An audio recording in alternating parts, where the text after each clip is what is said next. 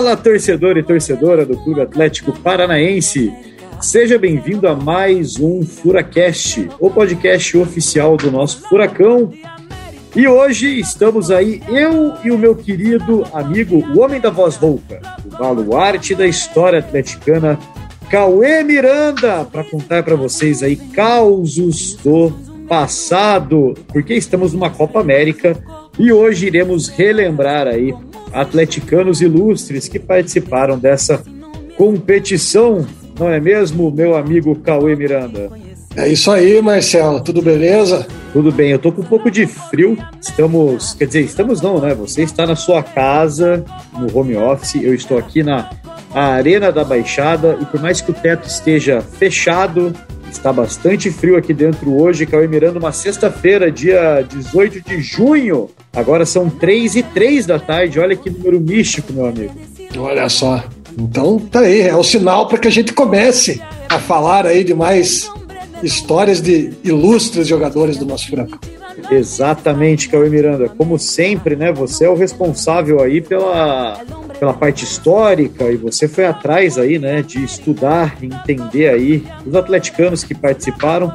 Antes da gente começar, é até uma coincidência sensacional, né? Porque a gente vai tratar hoje aqui de Copa América e só está eu e você por um motivo também muito nobre porque além dos jogadores do Atlético que já foram convocados para essa competição, hoje nós temos aí um amigo de trabalho que está convocado para a Copa América e até por isso não está presente aqui hoje conosco, que é o Bruno Baggio, o monstro sagrado Bruno Baggio, que tirou férias durante um período de 30 dias porque foi convocado, foi convidado pela Comebol para trabalhar na Copa América e está lá ajudando na criação de conteúdo e gerenciamento das contas digitais ali da Copa América. Então isso nos enche de orgulho, porque é um reconhecimento aí do ótimo trabalho que o Bruno Baggio realiza há anos aqui no Atlético Paranaense.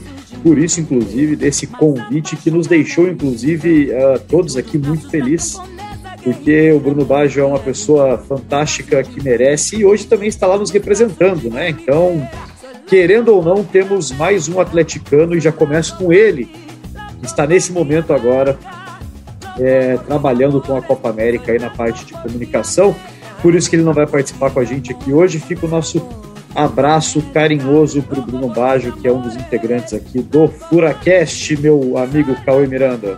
É isso aí, cara. O Brunão é fera demais, cara. Nosso, nosso Santos aí da comunicação. É, isso aí. Está lá nos representando. Mas, Cauê, toda história tem um começo. Quero saber por onde você vai começar hoje para nos contar aí, nos lembrar os atleticanos que já passaram pela Copa América. É, rapaz, vamos começar do começo então, né, Marcelo? Nada mais justo, né? Eu não esperava nada justo. diferente disso, Cauê. Pois é. Mas assim, a Copa América é disputada desde 1916, né, cara? E entre 1916 até os anos 70, né, mais precisamente até 1975, a Copa América era conhecida como Campeonato Sul-Americano de Futebol. Né? Ela tinha esse nome oficial, mas o troféu né, do, do, da Copa América já era a Copa América. Né? Depois acabou virando o nome do torneio, sim, mais ou menos como acontece com a Copa do Mundo, né, que nos primórdios era o Campeonato Mundial de Futebol, depois ficou conhecido como a Copa do Mundo. E, cara, o, em 1916 começou a disputa do Campeonato Sul-Americano, ainda na época de, de completo amadorismo, né, 1916, e naquela época a seleção brasileira totalmente voltada para Rio e São Paulo, né? Eram o, praticamente o combinado Rio-São Paulo ali, que era a seleção brasileira. Essa história começa a mudar lá nos anos 30, né, com os primórdios do profissionalismo, também começa a ser chamado alguns jogadores aí de outros estados, até que finalmente o estado do Paraná entra na história com dois jogadores do Furacão. Você sabe quem foi o primeiro, ou os primeiros, né, já que foram dois ao mesmo tempo, jogadores do Atlético convocados para a seleção brasileira, Marcelo? Bom, Cauê, a gente está falando aí de um período longínquo, né? E você traz aí que 1930 ainda era em São Paulo, que as coisas começam a mudar depois daí.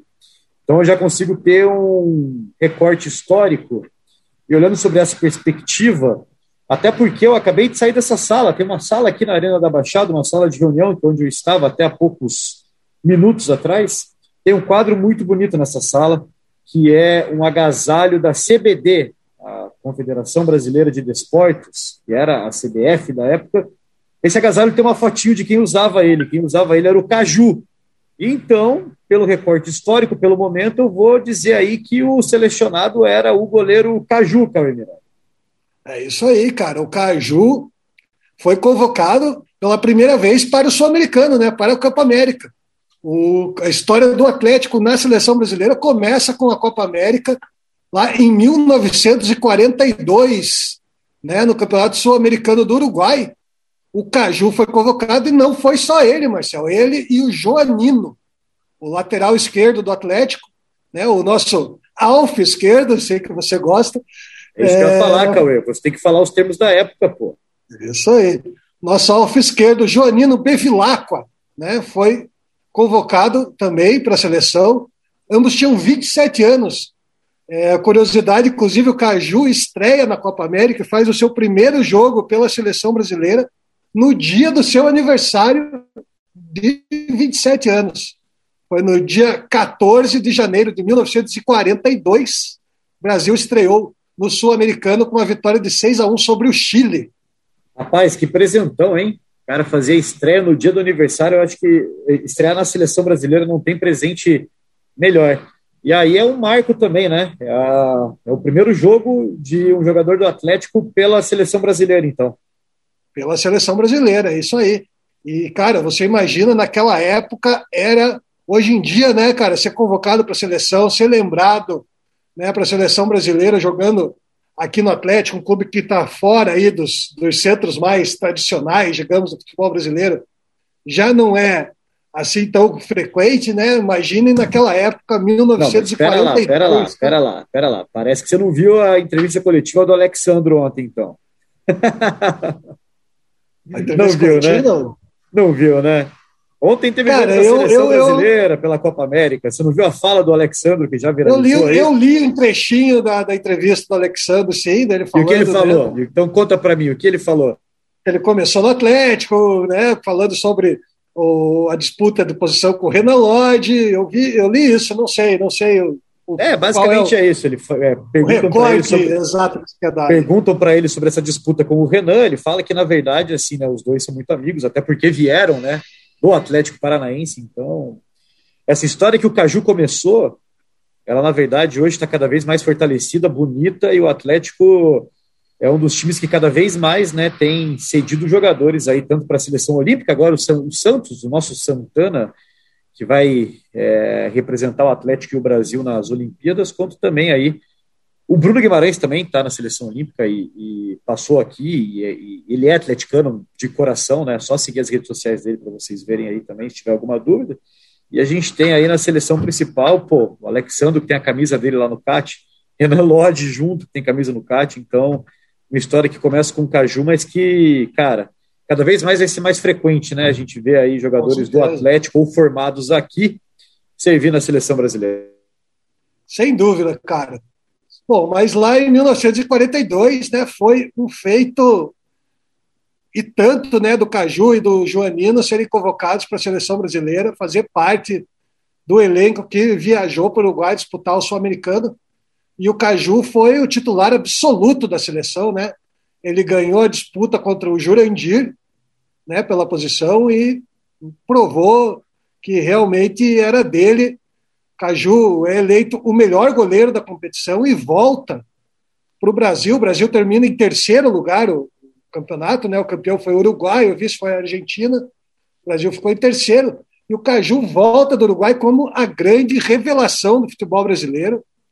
Né? O, a gente tem aí um acervo né, relativo a, a essa participação do Caju na, no Sul-Americano. E, cara, o Caju super elogiado por toda a imprensa nacional, pela imprensa internacional. A gente vê reportagem do, do, do, dos jornais argentinos, uruguaios, da revista El Gráfico, falando do Caju, todos por unanimidade exaltando aí a qualidade do Caju como o grande goleiro da competição, né? E foi titular, né, nos seis jogos do Brasil. Né? Brasil venceu 6 a 1 o Chile, perdeu por 2 a 1 para a Argentina, depois venceu o Peru por 2 a 1, depois foi derrotado pelo Uruguai por 1 a 0, ganhou de 5 a 1 do Equador e terminou com um empate em 1 a 1 com o Paraguai. Nessa campanha deu o terceiro lugar ao Brasil e o Caju titular em todos os jogos. E o Joanino, cara, o Joanino ficou no banco e entrou no segundo tempo do jogo Brasil 5, Equador 1, no dia 31 de janeiro. Ele entrou no lugar do Cláudio Pinho, do jogador do Santos, e também teve a oportunidade ali de atuar por alguns minutos com a camisa da seleção, cara. Olha só, cara, muito legal ouvir esse histórico, inclusive, né, dos jogos que você passou, com a titular em todos, Joanino também podendo jogar. Agora eu quero saber de uma curiosidade. Terceiro lugar, até onde eu saiba, da medalha. Caju recebeu a dele e aonde está essa medalha de bronze dessa competição? Cauê Miranda. Ah, esse é um desafio para os caçadores de relíquia, hein, Marcelo? Vamos ter que ir atrás dessa medalha aí. Com certeza o Caju ganhou essa medalha e ela deve estar em algum lugar. Provavelmente com os filhos, né? Ou com o Alfredo, é. ou com o Celso. Exato. Você, você, inclusive, tem um ótimo relacionamento né, com a família Gotardi uma família de tradição, uma família aí é, que mora no coração de cada atleticano que respeita a história desse clube maravilhoso, né? E você é uma dessas pessoas aí que também tem a consideração dessa família é, maravilhosa. Então, por favor, Cauê Miranda, mande aquele WhatsAppzinho, porque uma foto já seria incrível e tenho certeza que quem nos escuta aí, se pudesse apenas ver por foto, já ia ficar muito feliz. Ah, vamos, vamos atrás, vamos atrás dessa foto aí para mostrar para a galera, cara, porque é um registro realmente valiosíssimo, né, da participação do Caju e da importância que ele teve. Que eu falei, né, o Caju volta com uma grande revelação do futebol brasileiro e todos os clubes, cara, queriam o Caju. É, a gente tem os registros das propostas que o Caju recebeu de clubes do Brasil inteiro, do exterior, Flamengo, Vasco, Santos, São Paulo, Penharol. Cara, todo mundo queria o Caju e o Caju optou por ficar aqui em Curitiba e continuar defendendo o Atlético até o fim da sua carreira, cara. Ele se aposentou ali em 1950, comecinho de 1950. Ele fez o seu último jogo pelo Atlético. E é por isso que está eternizado na nossa história, com todos os méritos, com todo o direito.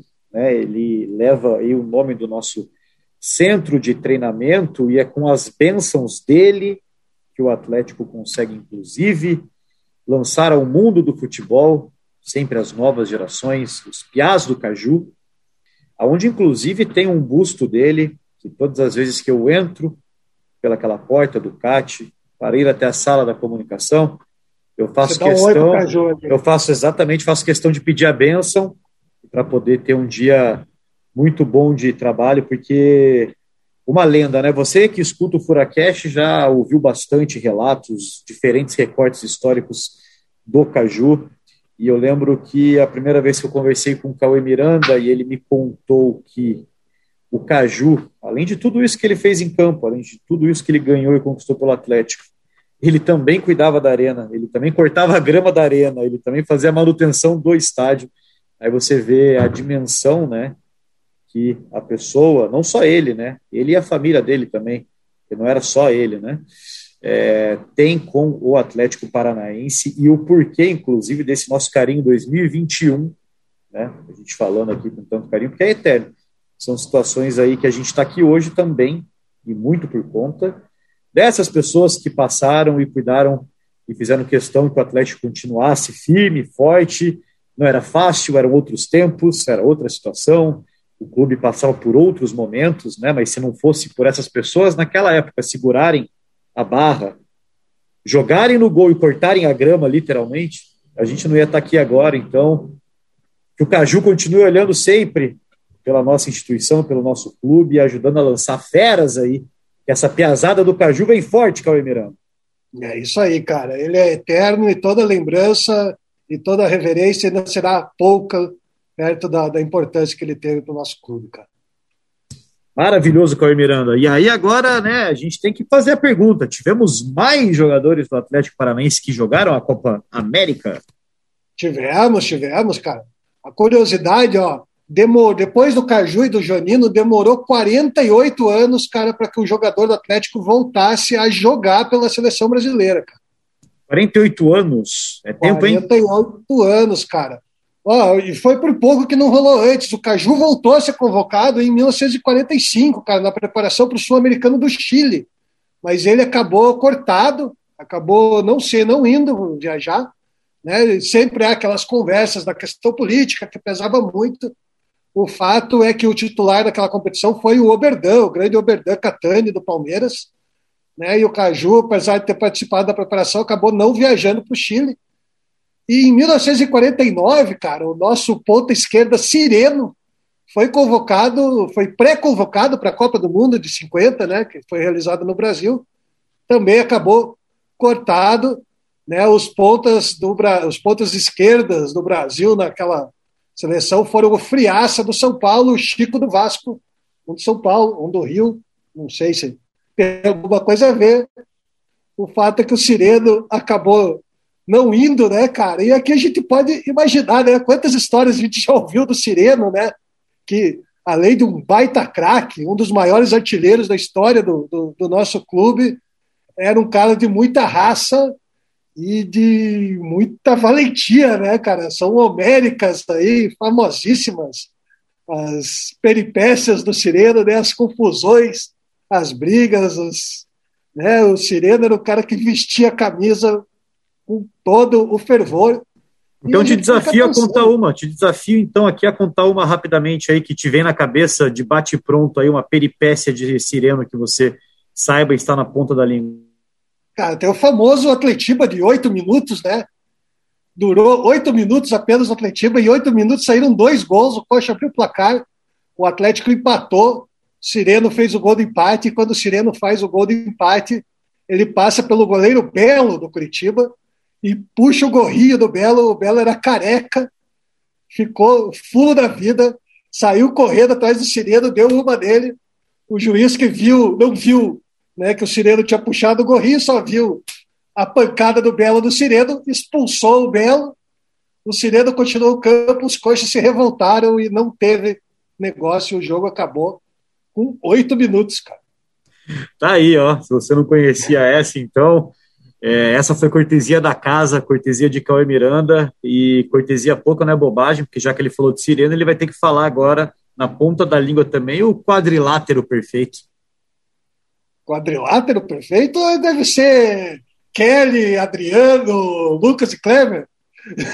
Não, rapaz, não, você sabe muito bem do que eu estou falando, porque não, um dia no Furacast, um dia no Furacast você falou que os quatro da frente do Atlético Paranaense formavam aí um, um, uma poesia e era algo relacionado nosso... a, um quadril, a um quadrilátero perfeito. Não, cara, era o nosso ataque do decassílabo perfeito do Furacão de 49. É isso aí, que tem o Sireno. Como é que é então? Viana, Rui, Neno, Jackson e Sireno. Não é poético, cara? É muito poético, né? Você ainda não tatuou isso, Cauê Miranda? Um dia, cara, um dia. Não, já passou da hora. Promessa, né? Eu tenho uma promessa em relação a isso e não, eu não posso quebrar. Qual é a sua promessa? O dia que a gente ganhar a Libertadores, vou ter uma tatuagem da, da Copa Libertadores e depois disso eu vou tatuar o Decassílabo Perfeito. Mas você vai tatuar na sequência ou vai ter mais uma promessa para tatuar o Decassílabo? Não, não. Daí, depois que vier a primeira, o resto vai que vai. Olha, eu sou uma prova viva disso, viu? Depois que eu fiz a minha primeira, que é bem grande, inclusive, né? Que começa aqui no meu pescoço, passa pelo peito, termina no braço, aí eu não parei mais, então. Que o Atlético ganhe logo essa Libertadores, viu, Cauê Miranda? Porque eu não vejo a hora de ver esse decassílabo perfeito tatuado em você, porque você é a pessoa que merece ter isso tatuado. Vai, vai ter, cara. Mas então a gente pode imaginar, né, Marcel? que seria aquela final da Copa do Mundo de 50, Brasil-Uruguai, lá no Maracanã. Se o Sireno estivesse em campo, será que teríamos o Maracanaço, cara? Não sei. Olha, aí é tudo uma conjuntura aí de projeções mentais que a gente iria fazer aqui, mas eu vou falar que não, a gente não teria. Se Sireno tivesse lá, era a caixa, gol do Brasil. Ele ainda ia arrumar treta com os caras lá, ia sair como herói, ia ser visto aí como o grande herói brasileiro, porque, cara, olha só, fui longe, mas tudo realidade. Na minha cabeça é tudo verdade. No mínimo, ele ia encarar os uruguaios lá e não ia baixar a crista, não. Né, cara? Ah, cara, se ele tirou a toquinha do goleiro do Coxa, imagina o que ele ia fazer com os uruguaios. É, o Bidulho Varela que se cuidasse, cara, porque se o Cirelo tivesse em campo, a história seria outra. Sensacional. Mas aí, Cauê, passou esse lapso grande, né, entre os dois convocados ali, até foi o que mais de 40 anos. Qual foi o próximo? Se foi mais de 40 anos, isso quer dizer que nem se Cupira na década de 70 foi convocado. Por mais que foi, eventualmente cara. merecesse muito. Não vi jogar, mas pelo que você me conta, eu sei que você não mente. Era um que deveria ter sido. Quem foi o próximo convocado e por que, que demorou tanto tempo? É, o Chico Pira, cara, a concorrência foi ingrata com ele, né, cara? Camisa 10 da seleção ali, ponta de lança, nos anos 60, anos 70, era complicado de conseguir uma vaguinha ali na seleção, né, cara? não, mas o... tipo... É, mas o Cico Pira não jogou sozinho, né, por exemplo. Por que que Nilson Borges não foi convocado? Era uma época que havia craques em profusão aqui no futebol brasileiro, era difícil, cara. É craque para dar e vender, né? Muitos, cara, muitos. Uma época maravilhosa aí do nosso futebol, né? Só uma curiosidade, eu inclusive estou aqui numa posição que eu estou olhando exatamente para a cadeira ali, aonde o seu Nilson assistiu os treinos aqui da Arena e bateu uma saudade, viu? Queria só compartilhar isso com você. Ah, sempre, né, cara? Sempre. Mas o Nilson tá ali, cara. Tá ali, sempre vai estar tá ali junto com a gente. É isso aí. Tô sentindo ele aqui, vai estar tá sempre aqui. É isso aí, cara. Esse vai, né? Enquanto o Atlético viver, Nilson Borges viverá junto. É isso. Outra frase que você tem que tatuar, essa aí no peito. cara, mas então, o fato é que demorou 48 anos, cara, para que um jogador voltasse a vestir a, do Atlético voltasse a vestir a camisa da seleção. E aconteceu novamente, cara, em uma Copa América. Desta vez, cara, a Copa América de 1991 no Chile. E o nosso representante foi o volante Valdir, cara, o grande Valdir Benedito, cara, nosso grande volante ali, marcou a época do Atlético ali no comecinho dos anos, final dos anos 80, começo dos anos 90, e defendeu o Brasil na Copa América de 91. Rapaz, aí é, já é bem mais recente, né? É, é, então, provavelmente a gente deve ter aí pessoas que nos escutam que, inclusive, ouviram jogar, como Sim, é o seu caso, né, Cauê Miranda? como é o meu caso, cara. O grande Valdir, cara, porra, jogava muito, muita raça, muita qualidade, cara. Ele que depois ainda voltaria para o Atlético, né? Participou da conquista do bicampeonato estadual em 2001. Só que lá em 91, 10 anos antes, cara, ele foi para a Copa América. Antes da Copa América, ele jogou dois amistosos, cara. O Brasil ganhou de 3 a 0 da Bulgária em Uberlândia e empatou em 1 a 1 com a Argentina no Pinheirão, cara no Pinheirão. Brasil 1, Argentina 1. Neto Brasil, para o Brasil. Brasil e Argentina. Argentina. Brasil e Argentina no Pinheirão. Brasil e Argentina no Pinheirão. Rapaz do céu. É, Olha, eu conheço, eu conheço muita, mas muita gente que pagaria muito, muito caro para poder viver uma experiência dessa hoje um Brasil e Argentina num Pinheirão. É, rapaz, estávamos lá, cara, na geral, zona do Pinheirão, e vi lá o Neto fazer o gol do Brasil e o Canidia marcar para a Argentina, um a um, o Valdir em campo. É, bicho, olha, é, a gente tem que fazer um dia um episódio só do Pinheirão. Porque deve, tem, tem muita história pelo jeito o estádio ali, oh, principalmente com o Atlético, né? O Atlético Muita jogou, é, o Atlético jogou durante muitos anos ali no saudoso Pinheirão, que querendo ou não, ele fez parte do futebol paranaense no geral. Obviamente, somos hoje muito gratos e felizes por termos a nossa própria e belíssima casa. Casa essa que eu estou, inclusive, aqui aqui dentro, né? Um espaço grandioso e maravilhoso, mas o Pinheirão fez parte da nossa história, a gente tem que fazer um episódio só relembrando aí essas histórias todas aí de Pinheirão, porque os meus primeiros jogos de Atlético Paranaense, inclusive como torcedor pequenininho, foram também nas arquibancadas do Pinheirão. É, cara, você imagina que eu já passei muito frio e peguei muita chuva lá no velho Pinheirão. Não tenho saudades, mas as boas lembranças ficaram.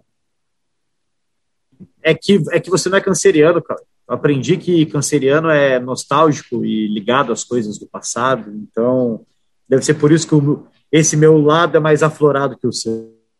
Pode ser. Cara, irmão, o, antes da Copa América, né, o Valdir jogou esses dois amistosos. Na Copa América, ele foi titular na vitória do Brasil sobre a Colômbia por 2 a 0 no dia 28 de maio. E depois, no dia 27 de junho, ele jogou na vitória do Brasil de 2 a 0 sobre o Chile. Nesse jogo, ele entrou no segundo tempo no lugar do Renato Gaúcho. Opa, olha só, hein? Que situação curiosa. Renato Gaúcho. Renato Gaúcho saiu para a entrada de Valdir e o Brasil venceu o Chile por 2 a 0. Muito bom.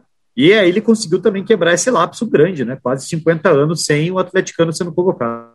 Bom, depois do Valdir, Marcel, o jogador seguinte do Atlético que foi convocado pela seleção foi o Oséias. Ele foi convocado em 96, mas jogou só dois amistosos, né? O Zagallo chamou o Oséias ele jogou na vitória de 2 a 0 sobre Camarões no Pinheirão. Né? Nesse jogo ele jogou o primeiro tempo, no intervalo ele foi substituído pelo Renaldo. Renaldo que também foi jogador do Atlético, né? Revelado aqui no Furacão, depois jogou em vários outros clubes aí. E também jogou amistoso contra a Bósnia e Herzegovina em Manaus. Nesse jogo o Osés começou no banco e entrou no lugar do Giovani. Giovani, aquele do Santos, né? Na época jogava no Barcelona. Grande Osés, marcou gol ou não? Não marcou gol, cara, não marcou gol, não. Na seleção, não. No Atlético marcou muito. Não, no Atlético o que ele mais fez foi marcar gol. Graças a Deus, inclusive, né? Grande Zéia da Bahia, cara. Esse também marcou época, tá na nossa história. É isso aí. Bom, depois do Osés deve ter tido mais, né?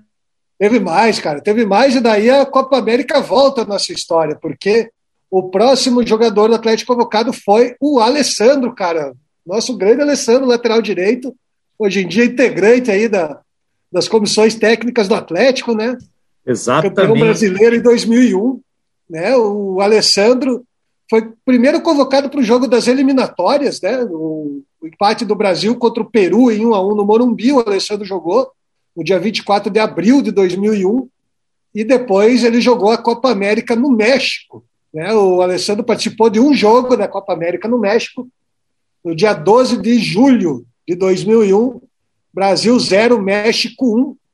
Né? O Alessandro começou como titular e foi substituído pelo Juninho Pernambucano, na época jogador do Lyon. Alessandro, que é um que está na nossa lista aí, a gente precisa muito gravar um Furacast com ele. É uma honra ter hoje ser colega de, de trabalho, né? Porque trabalhamos na mesma instituição e a gente acaba se vendo pelos corredores e uma coisa que chama muito atenção é a força física que esse rapaz tem até hoje, o porte físico que o Alessandro tem até hoje, que sem brincadeira, eu olho para ele no CAT, eu falo, meu, aguenta 90 minutos correndo igual um touro fácil, pelo porte aguenta, físico que cara. tem até hoje. Aguenta, aguenta, cara.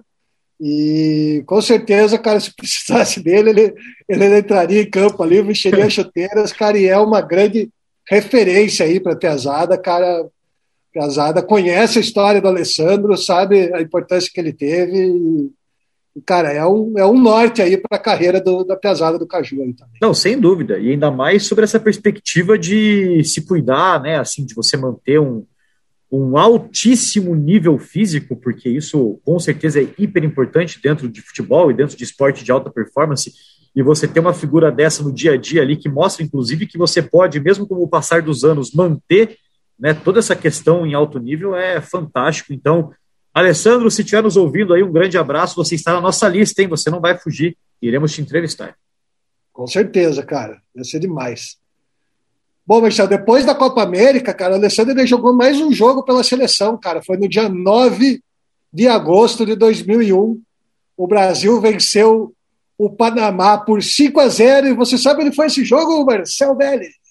Brasil e Panamá 5 a 0 Se você está me perguntando onde foi esse jogo, é porque esse jogo deve ter sido em Curitiba, Cauê Miranda. Esse jogo foi aí, onde você está. é, exatamente. Arena da Baixada, cara. Brasil atropelou o Panamá por 5 a 0 O Alessandro começou esse jogo como titular e depois foi substituído pelo Vampeta. O Vampeta, na época, era jogador do Paris Saint-Germain. Figura folclórica do futebol brasileiro, né? O Vampeta. É, e o Alessandro jogou literalmente em casa, então, né? Jogou em casa, cara. Jogou em casa e, pô, deve ter sido uma grande emoção, né, para ele entrar em campo aí na arena com a camisa da seleção. Já entrava sempre, né? Pois é. E, né? Afinal de contas, a camisa do Atlético, para mim, é mais importante que de qualquer seleção. Então, assim, de camisa de seleção, ele já entrava assim. Sem dúvida, mas uh, vestir a camisa da seleção brasileira, né, sempre é um momento ali especial. Claro, piadinhas, piadinhas clubísticas à parte, piadinhas clubísticas à parte, é o sonho de qualquer jogador representar o seu país. Com certeza. Cara, e aí foi, foi aí o último jogador do Atlético a participar de uma Copa América. O Alessandro foi o último que jogou a Copa América lá em 2001 no México. Mas a gente sabe que a história do, do Atlético na seleção brasileira não termina aí, né? Tinha muita coisa a acontecer ainda, porque o próximo jogador do Atlético convocado para a seleção brasileira foi ninguém mais, ninguém menos que o nosso querido Kleberson Xaropinho, e fez o que fez, né, Marcelo Velho? Fez o que fez, né, Cauê Miranda? Foi peça fundamental aí para a conquista de mais uma Copa do Mundo, é, indiscutível, jogou demais. É. O Galvão Bueno teve que se render ao, ao Kleberson, porque não tinha como, né? O cara jogou muita bola com a seleção brasileira e até, o, até pelo fato disso ter sido já bem mais recente, é, tá fresco na memória de quase todo mundo aí que já tem idade para ter vivido, vivido esses momentos.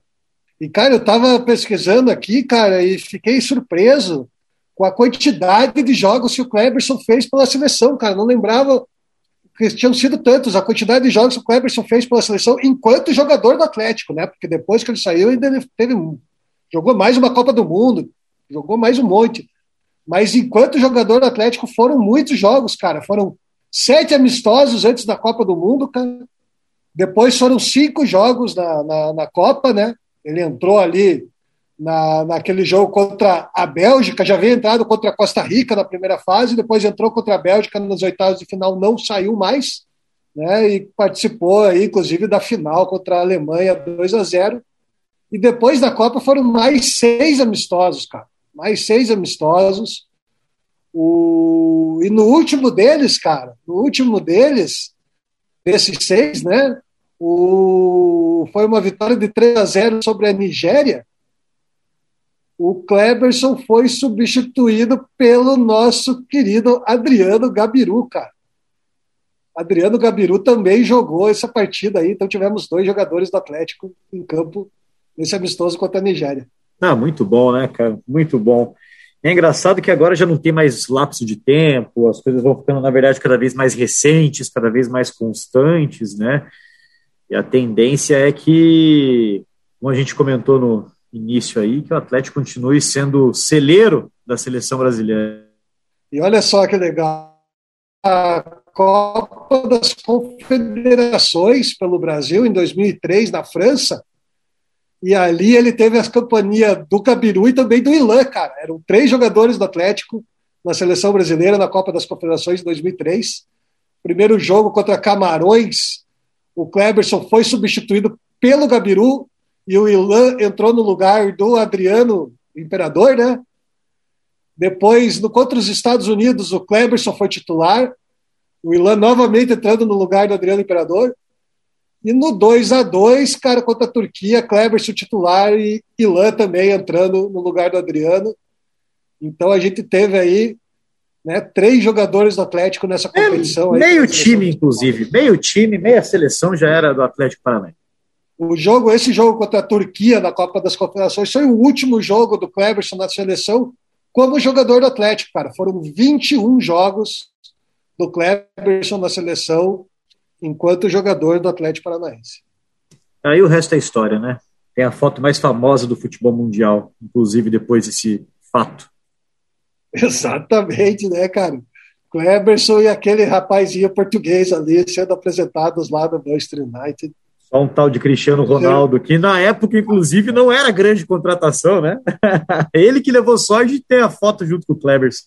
É isso aí, cara. É isso aí. Ele que tem, tinha que pedir autógrafo lá pro, pro nosso xaropinho. Pediu a benção. E aí, por ter sido abençoado, olha no que. Viu só? Deu, deu certo, cara. Deu certo. É, Cauêzinho, Cauê Miranda, estamos chegando ao fim do nosso programa, infelizmente, e a gente sabe que tem mais atleticanos aí que foram convocados, né? Não chegamos nem perto ainda Vamos... de falar dos atuais. Vamos citar aí, só para, né, já que a gente falou de tantos, para não deixar ninguém de fora.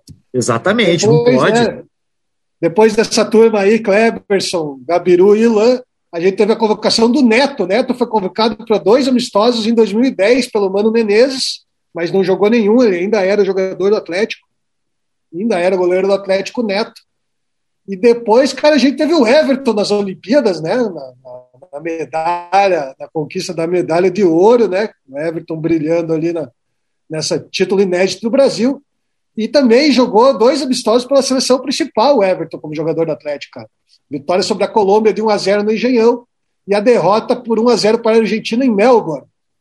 É isso aí, cara. O Everton fez história no Atlético, história na seleção, continuou fazendo história aí pelo Palmeiras, um grande jogador e uma grande pessoa.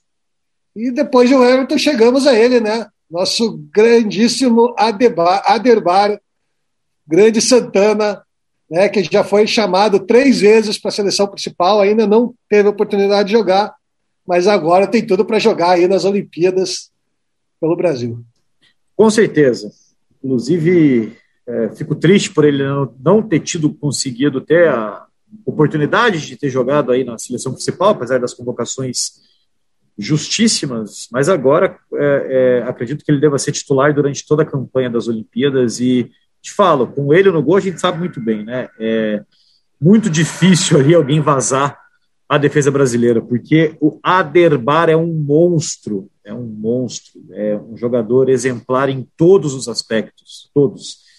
Joga muito, é respeitoso, é assim, é um, é um cara fora da curva. E eu confesso para você, Cauê Miranda, que trabalhar no clube do seu coração já é uma situação aí para poucos, né? Porque Veja, não é tão simples assim você conseguir entrar no mundo do futebol, né? E principalmente se for, inclusive, no, no clube que você torce. Então, a conjuntura ela tem que estar muito direcionada ali, né? Você tem que estar no momento certo, na hora certa. E quando isso acontece, você acaba vivenciando algumas coisas que são marcantes. E falávamos disso ontem, pessoalmente, eu e você, sobre coisas que já passamos aqui dentro juntos, né? E um dos fatos marcantes que vivi com o Cauê Miranda foi, inclusive, poder ver o Jackson do Nascimento, junto com o seu Rui, pisando novamente os dois na Arena da Baixada, e quando eu olhei para o lado, estava eu, Cauê, Jackson e Rui tocando bola. Isso são fatos aí que são literalmente inesquecíveis, né? E ontem eu vivi mais um deles, Cauê Miranda, porque eu estava no CAT do Caju e quis o destino que eu estivesse ali para cobrir o momento de uma possível convocação do Santos para essas Olimpíadas, né? Então eu estava do lado, junto com ele, acompanhando ao vivo o momento da, da convocação, de novo, né? São momentos ali que, que cara, para mim que sou atleticano de berço também, é, é indescritível poder estar tá vivendo isso, né? Poder estar tá ali, poder ver a reação, poder dar um abraço, desejar boa sorte e dizer, inclusive, que estaremos na torcida tendo a certeza de que vai voltar com esse ouro. Então, estamos todos muito felizes aí pela convocação do nosso querido e amado Santana, e eu também estou muito feliz por ter vivenciado tudo isso de pertinho. É, com certeza, cara, memórias para toda uma vida, né, cara? Poder estar tá ali e conversar com esses caras e né, conviver com esse pessoal aí, que esses jogadores que são pô, são jogadores históricos do nosso clube, né, cara, que vão ser sempre lembrados. Né? Exato. A gente está aqui hoje, inclusive, relembrando tantos nomes que fizeram história no Atlético, na seleção, né, que estão na história, isso que é o bonito, né? São, são jogadores que, que uma parte deles já se foram, já não estão presentes fisicamente nesse plano, mas são eternos na história do clube. Enquanto existir um atleticano, eles estarão vivos de alguma forma, porque é, como diz o nosso hino, né? O coração atleticano estará sempre voltado. Para os feitos do presente, sim. Atual líder do Campeonato Brasileiro, passamos de fase na Copa do Brasil, estamos lutando por um tetracampeonato paranaense aí, que vai ser fantástico se o Atlético conseguir, vai ser mais um feito histórico aí para nos aquecer o coração, mas também para as glórias do passado. Se está no nosso hino, cara, é porque é uma verdade inata.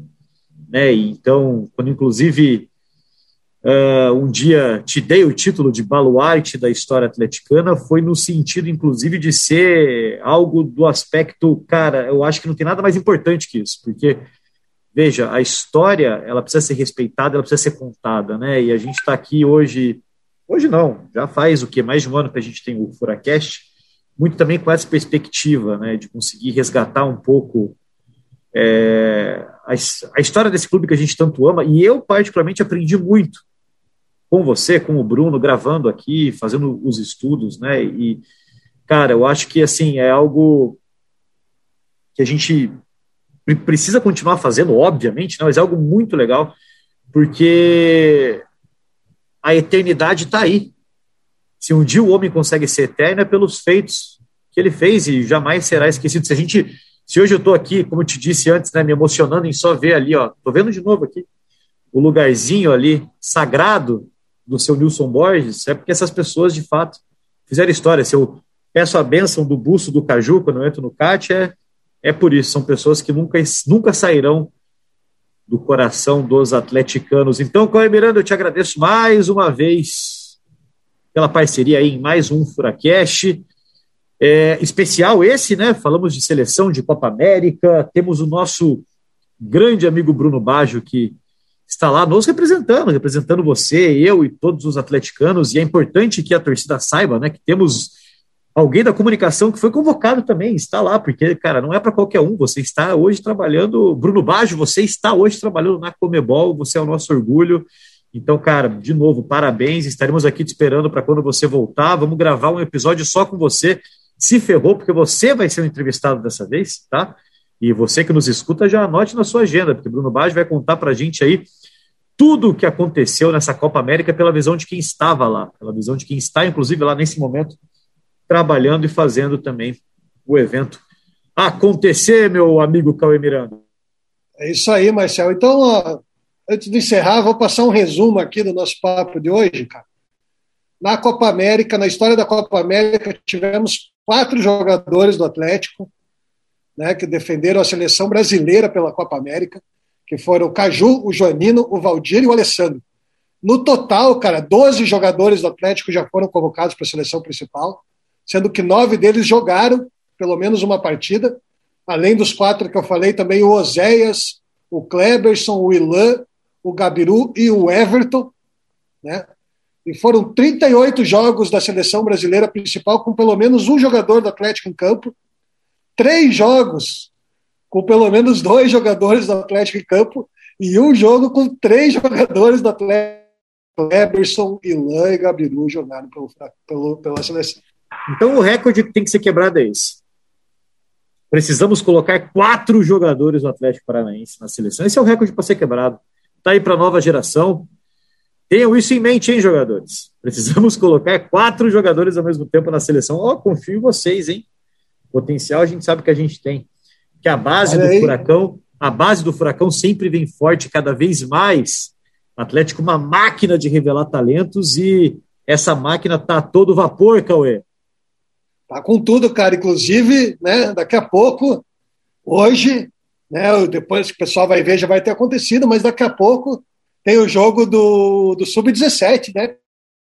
O Furacão entra em campo pelo Campeonato Brasileiro Sub-17 e vamos com tudo para defender a liderança, né? O Atlético vai enfrentar o Vasco ali no, no mini estádio, né? No mini estádio do, do, do, do Caju. Vou estar acompanhando aqui. E antes disso, cara, Antes disso, agora, daqui a pouquinho, às quatro, tem o jogo das gurias. As gurias Furacão vão jogar contra a Ponte Preta lá em Campinas, elas que já estão classificadas para as oitavas de final do Brasileirão A2. Esse é o último jogo da primeira fase, eu vou estar assistindo daqui a pouquinho. E é por isso que a gente tem que terminar. Eu estava aqui cronometrando o horário, vou acompanhar o jogo do feminino também. Esse jogo que vale aí pote 1, né? É, é sorteio na próxima fase. Se o Atlético ganhar, ele vai por pote 1, que é o que todo mundo quer. Então, não vai, eu não vou dizer aqui vale a sua torcida, porque o jogo já vai ter terminado quando for ao ar, mas com certeza você já está aí torcendo, porque eu conheço você, você que nos escuta é atleticano e não perde nada do Atlético. Então estaremos juntos torcendo aí daqui a 10 minutos. Muito obrigado pela sua audiência, muito obrigado pela sua atenção em mais um Furacast. Estaremos de volta em algum momento. O programa não acabou, pelo contrário, continua firme e forte. Estamos demorando um pouquinho para colocar novos no ar, porque o negócio está puxado, o negócio está corrido, mas esse programa aqui tem um espaço reservado no nosso coração aqui, a gente nunca vai deixar ele de lado. O time ainda desfalcado de ninguém menos do que Bruno Baixo, né, cara? Coisa perto. Exatamente, exatamente. Esses 30 dias sem o Bruno Bar, a gente tá muito feliz por ele. A gente tá sofrendo bastante aqui também. Então é isso, rapaziada. Qualquer hora a gente está de volta aí. Fiquem ligados nas redes do Atlético, a gente sempre posta lá. Também aqui no Spotify, no Deezer e no Furacão Live. Valeu, aquele abraço. Valeu, Cauê. Valeu, valeu, Marcelo. Valeu, galera. Vamos nessa. Valeu.